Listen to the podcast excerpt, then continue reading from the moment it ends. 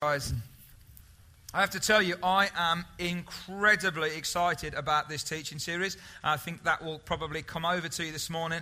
And um, as I've been thinking about it and preparing for it, I've come up with a discovery myself that I believe that the Bible is a lot like a babushka. Now, before you think I've totally lost my mind, if you don't know what a babushka is, it's basically a Russian doll. You understand what I'm on about? And within a Russian doll, there is another Russian doll. And within that other doll, there is another doll. And within that doll, there is another one. And then there is a, right at the bottom, is a little ickle bickle tiny one right at the end. And the reason I think that the Bible is a lot like this is that the Bible works at lots of different layers and levels of meaning and revelation. And some is obvious on the surface, but some is underneath the surface. Now, I don't mean that it's mysterious in a way that, unless you're intellectually brilliant or theologically trained, that you can't understand it, because I believe that the Bible works like a pool that a child can paddle in and an elephant can drown in. It's got that much perspective and depth and breadth. But when we come to look at the Bible, we often just look at the surface meaning, which is important, without realizing that there are whole loads of levels and layers. And I want to talk to you about the book of Jonah because I believe the book of Jonah is a fantastic example of what I'm talking about. And I want to talk to you this morning as an introduction about the five levels and layers of meaning that are contained in the book of Jonah. You see, level one, layer one, is that Jonah is a story about a man called Jonah. Jonah chapter 1, then the word of the Lord came to Jonah, son of Amittai. He was a real person in a real part of history. He's mentioned in 2 Kings 14. Jesus mentions him. And God says, Go to Nineveh. Nineveh was a real city. It was a city of about 120,000 people, which was a huge city in the ancient world. It was in Assyria, in uh, our modern day Iraq. So it's a real man going on a boat with a storm to a real city. It's a sto- that's layer one. It's a story about a man. It's a story about a man disobedience. Jonah, God said go, and Jonah said no. But of course, layer two is that it's also an allegory. In other words, it's like a parable, as Jesus would say. It's about us as well. It's about you and it's about me. We are like Jonah, aren't we? How many of you know this is true? That God often asks us to go and we would prefer to say no. God asks us to face darkness, either externally or internally, but we would choose to run the opposite direction rather than face the darkness that's within us. We are the layer two. We're like that. But then there's another layer in which this Jonah st- series, or this Jonah story, or this Jonah book is also about who we are as the church. You see, that's who we are collectively. There's a sense in which God calls the church to face darkness, and yet we would rather run the opposite direction than go into the darkness. And you could leave it there and think, wow, we've really, but, but it's much deeper than that. Because actually, ultimately, what it's about is it's about the human heart. It's about the human heart. That's why we've called the series Journey of the Heart. You see, the heart of Jonah and the heart of me and the heart of the church is the issue, isn't it? When God's trying to get us to become the people that He wants us to be and to do the things He wants us to do, the problem that God faces, if I can say that, is always the human heart. The Bible says the heart is deceitful above all things. It's often divided. It's often cold to the pain of others and unwilling to face the pain within ourselves. Let me give you some words on Lent. We as a church don't normally do Lent, but we're doing Lent this year and we think it's really important. And I think that we'll probably do Lent more often, I'm sure. Because Lent is part of the Christian calendar, a 40 day period leading up to the Resurrection Sunday on Easter Sunday. And traditionally, it was part where the church would say, for this period, as we're building up towards resurrection, we're going to look within, we're going to look at our heart, we're going to look at some of the darkness within us as human beings to prepare ourselves for the contrast of the light of the resurrection of Christ. And to help us do that, Dan's already highlighted it brilliantly in rather a cool way. Uh, the, uh, the calendar that we've given you. Now, if you're very competitive or very OCD oriented, you're going to look at that and say, I will do all 40 things and I will tick them all off one at a time. That's not the purpose, okay? Like reading the Bible isn't the purpose. Do you understand that? When you read the Bible, the purpose is not have you read the Bible, the purpose is has the Bible read you? Has it changed you? Has it transformed your heart? Not have you gone through a, a, plan? Have you ticked off the readings? That's not the purpose. And there's some fantastic things in here which we want to encourage you, which will help you to engage with some of the darkness or some of the difficulty within your own heart. And so that's why that calendar is so important. But you know, ultimately, Jonah is not about Jonah. It's not really about me. It's not really about us. It's not really about the heart. Ultimately, it's about God. Not the smallest, but sometimes the most hidden. You see, in the book of Jonah, the fish gets mentioned four times, the city gets mentioned nine times, Jonah gets mentioned 18 times, God gets mentioned 38 times. If you took God out the story of Jonah, it wouldn't make sense. And neither would yours. And neither would mine, would it? Because ultimately, ultimately, what it's all about is God and His glory transforming our heart, making us the people He wants us to be. You, me, Jonah. Now, we're going to look this morning at a couple of parts and components of this story, and we're going to apply those five different layers and levels of meaning to these stories. But first, we need to deal with one of the smallest but most dangerous and difficult words in the English language, which is the word but. You see, it looks in Jonah chapter 1 the word of the Lord came to Jonah go to the great city of Nineveh but Jonah ran away. Then the Lord sends a storm, but Jonah went below deck. And then at the end of chapter 1, as the, as the sailors are crying out, where am I? It says, But the Lord provided a great fish. But Jonah, but Jonah, but God. And one of the problems that you and I have engaging with God is the problem of our butts. Isn't it? Our butts are too big and they get in the way of what God wants to do. And here's the thing about big butts you can see other people's butts big, but yours looks so small, doesn't it? But everybody else's has got this enormous butt that you can see. The problem is, we just can't see the reality of our own butt, can we? And to help us engage with this, I want you to watch the screens. This is American, obviously using the butt thing. And I just think it's really clever and actually really quite profound as well. So take a look and let God speak to you through this uh, kind of media clip called Big Butt. Why don't you just get off your butts and stand with me and pray this morning? Let's pray as we look at this great book together. Father, we thank you for this incredible word that you've given us, the Bible. And God, as we begin this, this look, this exploration, this excavation, into the book of Jonah. Lord, I pray that there'll be no buts echoing from our lips. That it won't be, oh, but God, but, but, but, but, none of that. Lord, I pray that we'll be open. I pray, Lord, for open hands, for open hearts, for open minds, open spirits, that we would be open to you. And when you say go, we will go. When you say face, we will face. When you say change, we will change. By the power of the Spirit, through the power of your word, we pray. In Jesus' name. Amen. Amen. Take your seats. Okay. We look at Tarshish first. All right. Say it with me. Tarshish. Tarshish. Yeah, yeah, exactly. It's quite a difficult name to say. Tarshish. And um, at layer one, of course, level one, Tarshish was a place. I've already mentioned it to you. The narrator mentions it twice in verse three, so it's important.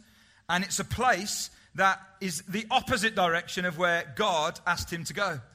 Now, Tarshish in the ancient world was in southern Spain.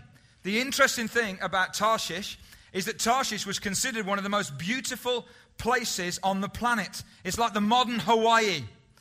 And so God calls Jonah to go to Nineveh, which was this great city of darkness, and they did some wicked things in Nineveh. It was the symbolism of darkness and, and depravity and evil. And Jonah said, You know what? Rather than go to Nineveh, I'm going to go to Hawaii. And he goes in the opposite direction. Now, the interesting thing is, Jonah is trying to get away from God, but he goes to the place where the creation of God is at its most beautiful. What a muppet. And yet, we're often like that, aren't we? That we try and turn away and go away from God and realize that God is always wherever we run to. The Hebrew phrase for ran away from the Lord in Jonah chapter 1 literally means ran away from the presence of the Lord. Jonah's worldview is that you can go to a place where God's presence is not, and you can go to a place where God's presence is. Now, that's a worldview that many people still have. That's not the truth. There is no way you can go. God's presence is in the darkness of Nineveh and in the beauty of Tarshish, isn't it? God is everywhere. But you see, if we start to look at layer two and look at us, we also head to Tarshish because we don't want to face the darkness of Nineveh.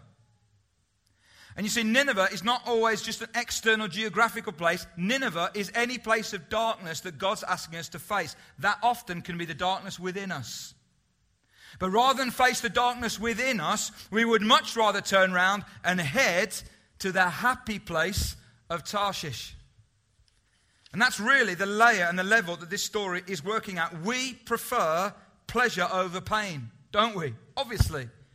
And so we can tend to settle for surface pleasure over often ocean deep peace. So we run away. We settle for happiness rather than joy. You know, happiness is connected to what happens. So, what happens, if it happens to be good, makes you feel happy. Jonah said, God, I don't want to face all that darkness. I want to be happy, so I'm going to go to Tarshish. I'm going to head to the happy place. And we settle for happiness rather than engaging with ultimately what will lead us to joy. And I think at level three, this is also a lot like the church. The church that's called to face the darkness in our world often prefers to wrap itself up in its own closetness and uh, kind of cloisteredness in a church building. And so in Matthew 17, when Jesus takes his disciples up to the top of the mountain and he is transfigured, in other words, you see the humanity of Jesus fall away and you see the glory of God revealed. And then Moses and Elijah show up. What, that's a great service, that is, isn't it? You've got God's glory and Moses and Elijah. And Peter said, This is great. Let's stay here. Let's build booths around it. Let's build a structure around it. Let's just stay here in our happy place. And Jesus says, No, we're going to go down the mountain. And the first person they meet down the mountain is a young lad who's oppressed by the devil, and they set him free. Because our goal is not to live in the glory, our goal is to take the glory from where it is to where it isn't.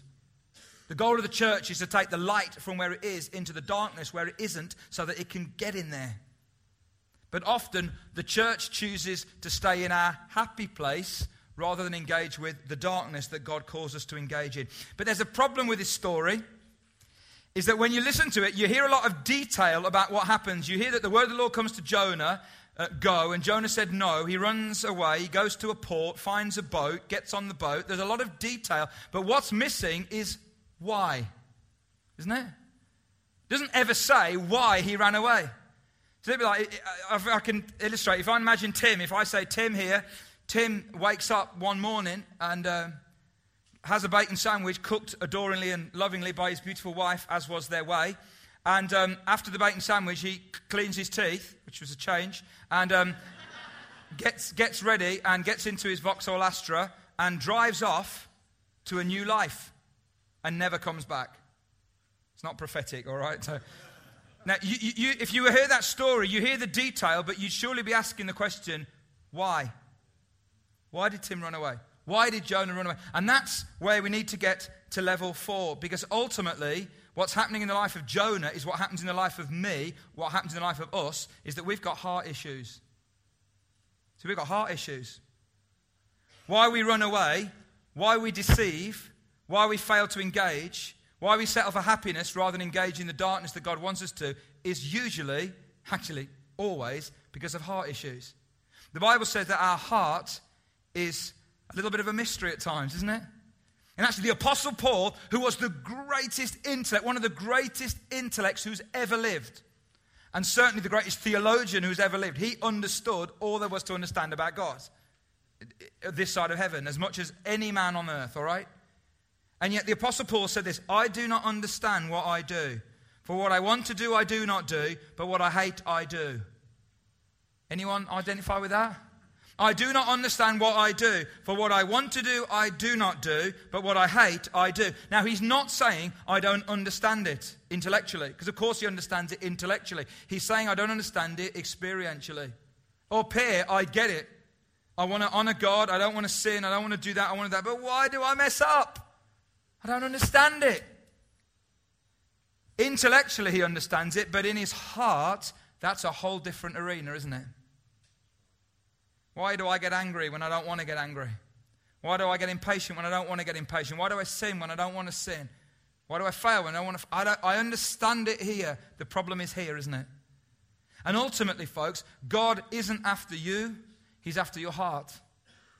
Ultimately, what God wants more than anything in, in Jonah was not for Jonah to go to Nineveh. That was a, a means to an end in one sense. What he ultimately wanted is he wanted Jonah's heart to be one for God. He wanted Jonah's heart to be transformed. He wanted Jonah's heart to be changed because he knows that if the human heart gets changed, then everything gets changed. And we can be obedient to God on the outside, and yet our heart is a million miles away from God. Our heart is running to Tarshish, even if our legs aren't. And ultimately, this is all about God. And God says to Jonah, Jonah, you engage the darkness and you'll discover that I'm in the darkness. And you'll discover that my purpose is in the darkness. And you know, a torch that's switched on in the middle of the day has no effect, but in the middle of the night, wow.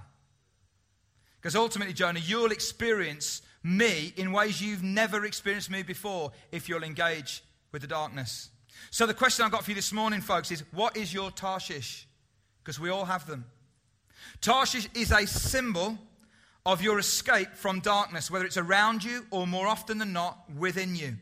Where do you run to try to escape facing the darkness? Where do you run? Where do you turn and run to rather than facing the darkness within you? And darkness isn't always evil, it's just hidden. It's just hidden. So is it drugs? Is it porn? Is it sex? Is it food? Is it alcohol? Is it chocolate? Is it shopping? Is it chocolate? Is it relationships? Is it chocolate? Is it religion? Is it music? Is it work? Is it traveling? Is it sport? Is it, is it entertainment? Is it even exercise? Because anything we do that is an escape from facing the darkness within us is a Tarshish, even if it's a really good thing. Some of those things I mentioned that list weren't good things. Some of them were. Exercise is a good thing. But if exercise is our means of escape rather than facing the darkness within us, then it's a Tarshish. Then it's a Tarshish. And you see, our Tarshish is anything we use to escape from reality rather than face it. And, and it was one year away by boat, and it cost a lot of money to get there. And Jonah would have paid the money. And so do we, don't we? Listen, money is no object for your Tarshish. You realize that? God touches you and asks you to give, and it's a big challenge. Your Tarshish calls, and money is no object. We will pay all kinds of money to pay for our Tarshish because we think that that is what's going to make us happy. But you know, Tarshish is a lie. It's a release. It's a distraction. It's the satisfaction of escape, but it's only temporary and it's only fleeting. You see, if the issue is your heart, the problem is this wherever you go, there your heart goes also, isn't it? So Jonah thinks, I'll get away from the darkness and I'll go to Hawaii, my Tarshish. But he doesn't understand that the darkness God really wanted him to get to is in his own heart. So the darkness goes with him to Hawaii. And for a while, he doesn't think about it. But eventually, what happens, you see, is your Tarshish isn't enough. Your exercise isn't enough. The food isn't enough. The gadgets aren't enough. The shopping's not enough. The holidays aren't enough. The whatever it is, the sex isn't enough. The porn isn't enough. It's not enough because it's not really meant to do what you think it's meaning to do. Do you understand? And one of the reasons that so many of us as believers, as well as those who are unbelievers, are in debt is because we can't get to grips with our Tarshish. I realize some people, a lot of people are in debt through no circumstances of their own, and that's tragic, and of course that's true. But a lot of us are in debt because we can't get to grips with the issues of our heart. And so we'd rather spend than face it. And it's an escape. So, what's your Tarshish? But then on the other side, what is your Nineveh? What is the symbol of darkness that God wants you to face and enter and not run away from? Maybe external, but it's more likely to be internal within you. I want to encourage you over this 40 days, this season of Lent, to name it before God. I don't, don't rush to fix it. Don't rush to try and do all that. Just name it. Say, God, this is the darkness within me and I want to name it and I want to bring it to you that it could be transformed by the power of the cross of Christ. What's your Nineveh? Jonah doesn't want to face the darkness in Nineveh, so he runs, but really he's running from the darkness within his heart. Because wherever you go, guess what goes with you? Your heart. So that's the places, Tarshish and Nineveh. But what about the sailors? I want to talk a little bit about the sailors. The surface layer level meaning is really obvious. Jonah was the man of God, the sailors were the unbelievers. But here's the interesting thing the sailors cry out to their gods, Jonah goes to sleep. The sailors try to save Jonah, the man of God, but they end up worshipping the God of Jonah. The world is not working as it should be. How many of you know that's true? The world is not working as it should be. Let me try and illustrate it visually for you. I want you to imagine that this, is, this, is, this represents the, the sailors, the unbelieving sailors. This represents the believing man, Jonah, who's the prophet of God. So, unbelievers, believer. But they're the ones that pray and talk about God. He's the one that goes to sleep and suggests suicide is an option. They're the ones that worship and sacrifice. He's the one that stays silent. They're the ones who are, who are aware of God in the middle of the storm. He's the one who is unaware of God and is full of despair. They end up believers. I want to suggest to you, he ends up as someone who says he's a believer but lives as if God doesn't exist. She's challenging this morning, isn't it? Says he's a believer, but he lives as if God doesn't exist. These guys say they're unbelievers, but engage the living God, pray, end up worshiping the living God, giving their lives to God, whereas the believing man of God ends up in despair in the depths of the ocean. The world is not working as it should be. But then you know that. And many of you know that if you're parents. Because you see, see, there's this myth around that if as a parent you do all the right things and you do X, Y, and Z, then it'll all work out well for you and your kids. But how many of you know as parents that's not always the case, is it? Because sometimes the world does not work out as it always should do. And so you can do all the right things and it goes different. And that's really difficult. If you're married, you know that that's the same in marriage. If you're a leader, you know that's the same in leadership. You can do all the right things, and yet people will choose to do something completely different because the world is not as it should be. Here's another thing that I wanted to totally throw your theology or your thinking a little bit. Isn't this amazing that God says to Jonah, Go to Nineveh where these ungodly people, you're going to preach the gospel and they're all going to get saved. They're all going to become Christians. They're always, they all come to God. Jonah says, Nah, I'm not going to do that. I'm going to run away. So he runs away. And as he runs away, the ungodly, unbelieving sailors all get converted. That's, do you not think that's strange? You see, sometimes God will even use your disobedience for his purposes. Because ultimately, you see, how about the sailors, me, the church, heart? It's about God.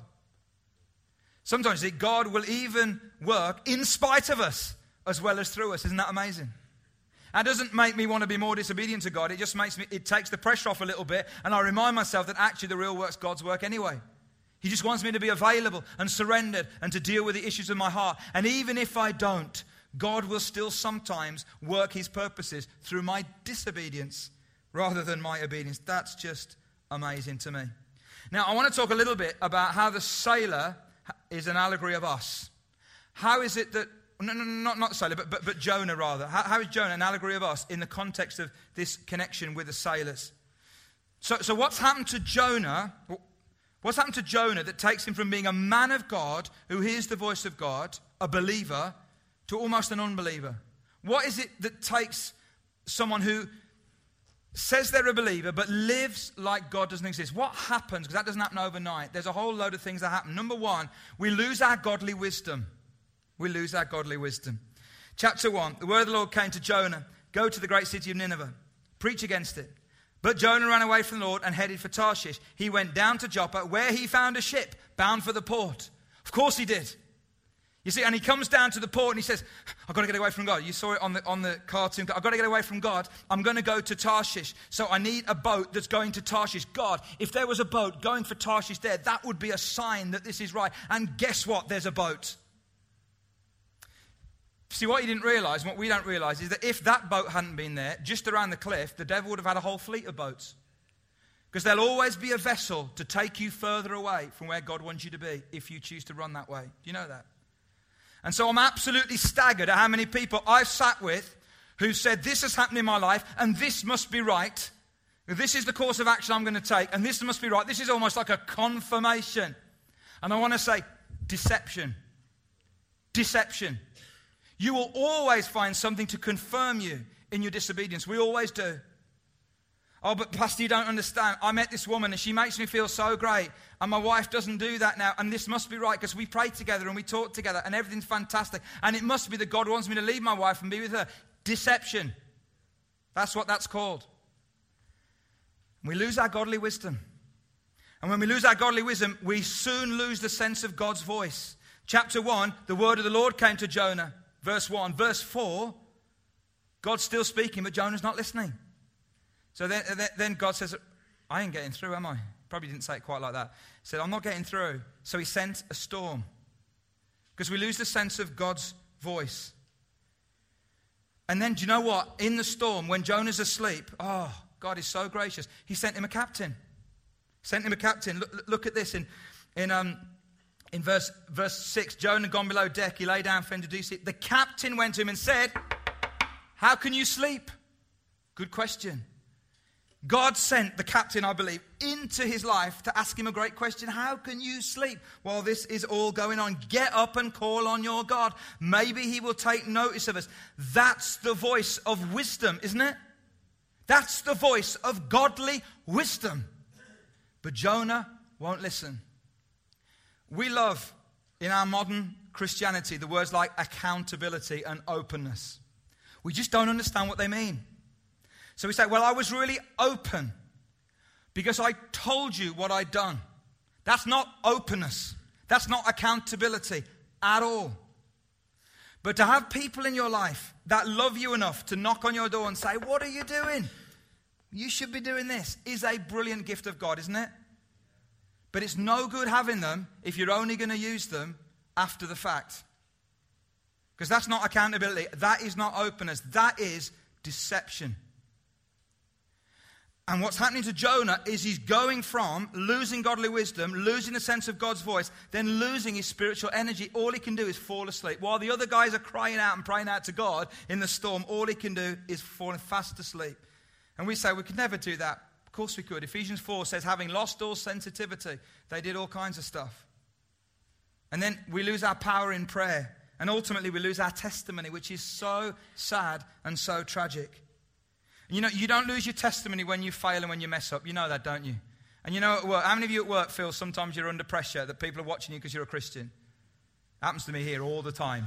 Honestly, it's terrible. But I know that's true for you. And sometimes you feel that and you mess up and you, and, and you, you, you, you, you blow your stack and, and all that and you think, oh, I've lost my testimony. You do not lose your testimony when you fail. You lose your testimony when you fail to address the issues of your heart. And when you continue in deception and when you continue going away from God, you ultimately lose your testimony. That's what happened to Jonah. And here's these ungodly men brought into his disobedience and they're, up, they're all about to die because of this one man. And he's lost his testimony. But you know, there's another layer of meaning. That there's, there's, there's an aspect of this story of Jonah being asleep, which is a little bit like the church.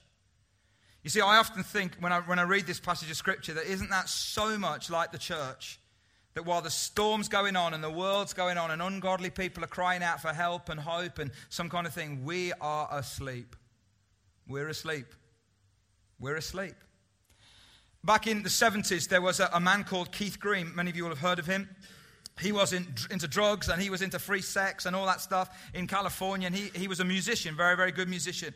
And he was gloriously converted and became not only a Christian singer songwriter, but a prophet. And when I became a Christian at the age of 15 and a half and got involved in, in music and all that kind of stuff, yeah, he was one of my heroes. I used to listen to all of his LPs. That's round, that big, plastic. Okay, I used to listen to all of them and cassettes, Betamax videos. Remember that? I'll stop there. And w- w- really was inspired by this man, not by his music, but by his prophetic voice. And he wrote a song based on this story about the church. And he was quite direct. All right. I know I've been quite direct this morning. This is very direct, okay? These are some of the lyrics of this song that he wrote called Asleep in the Light. Do you see, do you see all the people sinking down? Don't you care, don't you care? Are you going to let them drown? How can you be so numb not to care if they come? You close your eyes and pretend the job's done. Oh, bless me, Lord, bless me, Lord. You know it's all I ever hear. No one aches, no one hurts, no one even sheds one tear. But He cries, He weeps, He bleeds, and He cares for your needs. You just lay back and keep soaking it in. Oh, can't you see? It's such a sin. Then He gets a bit more direct. God's calling, and you're the one. But like Jonah, you run. He's told you to speak, but you keep holding it in. Oh, can't you see? It's such a sin. The world is sleeping in the dark that the church just can't fight because it's asleep in the light. How can you be so dead when we've been so well fed? Jesus rose from the grave and you, you can't even get out of bed. And I remember as an 18, 19 year old listening to that and just, God, just like breaking my heart and saying, God, I do not want to give my life to a community of people that is asleep in the light. I don't want to be asleep in the light. I don't want to lose my testimony. I want to care if people are drowning, don't you? I want to care if people are in darkness. I want to care if people are going to a lost eternity. I do not want to be part of a community that is asleep in the light. And we, the church in this country and this church and all of us, we need an awakening. We need an awakening. We need a captain to come and knock on our door and wake us up and say, How can you sleep? You should be crying out to God. You should be engaging in the darkness. You should be rescuing people who are far from God. We need an awakening. And so did Jonah. And so did Jonah. So, we're coming to the end, and ultimately, what Jonah is beginning to experience is that God is at the center of his story. And it was God that sent the storm. Do you know that? And it was God that prepared the fish. And we're going to look at that next week. And I was working on next week last night because I just got so excited as I finished preparing tonight that I got into next week's as well. And it is awesome. Look at the layers of meaning, it is incredible. And God did all that because He loves us. Do you know that? And when we engage with the darkness, when we engage with the darkness inside us, when we stop being deceived and stop pretending that we're open and accountable, and when we really engage with the darkness within us, we will find God. We'll find God. And we will find God's grace. Because this is really a story about God's grace. Do you know that? Not just God's grace for Nineveh, but God's grace for Jonah and God's grace for every single one of us. You see, God's presence is everywhere. You knew that, right? Darkest Nineveh, happy place. Tarshish, God's presence is there. In the storm or in the depths of the sea, God is everywhere. In the workplace or in the home, on the sports field or in your own heart, God's presence is everywhere. So, as we finish, stop running away. Stop running away and face the darkness that God is asking you to face. And when we enter in, we will experience God and God's grace and God's truth. And do you know what the Bible says? The truth will set you free. I add on, whatever it is. Whatever it is, the truth will set you free. Can we pray? Father, we these are challenging words this morning and God your word is so rich and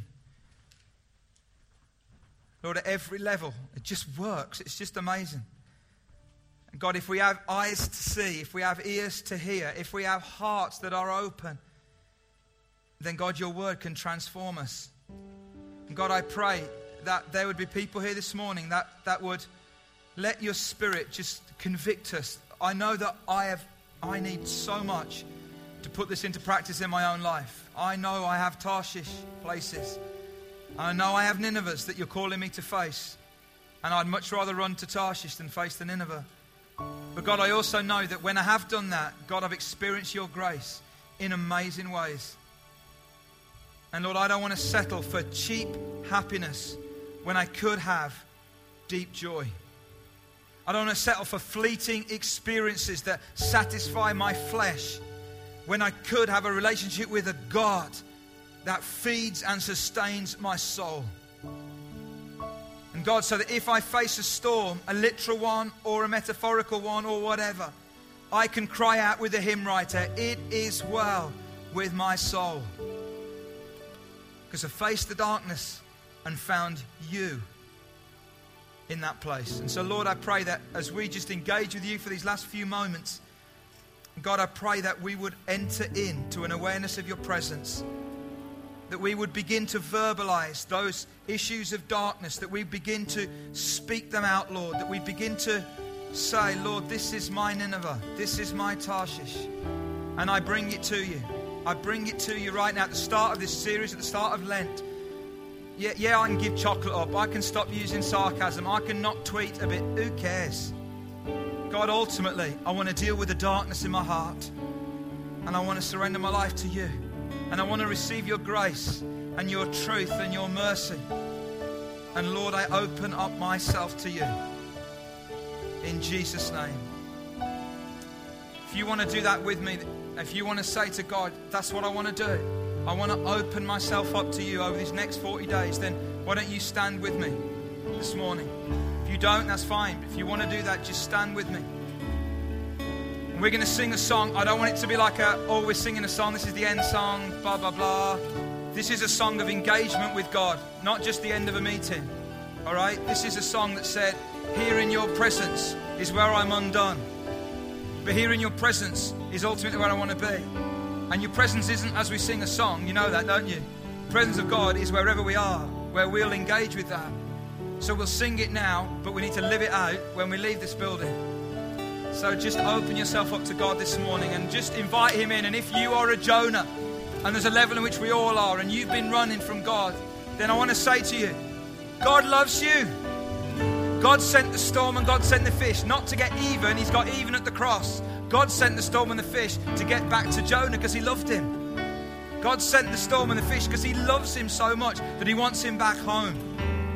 God didn't send the storm and the, and the fish to smack your bottom. God sent the storm and the fish to woo you and to love you and to bring you back to Himself. God loves you. If you're running away, don't run away. Turn around, run towards God this morning. Amen. Run towards God this morning. Enter in. And if you don't know God this morning, if you don't know God and you've never given your life to God, you say, I'm an unbeliever, you can become a believer today. You can give your life to God. Those unbelieving sailors in the middle of the storm cried out, and God heard their prayer instantly, and they were saved. You can do that this morning as well. We'd love to talk to you about that. If anybody wants to talk to us, come and talk to us afterwards. We'd love to talk to you about that. But as we sing this song, I want to encourage you open. Open your arms, open your hands, open your heart, open your eyes. Let's welcome the presence of God into our heart and into our lives. In Jesus' name.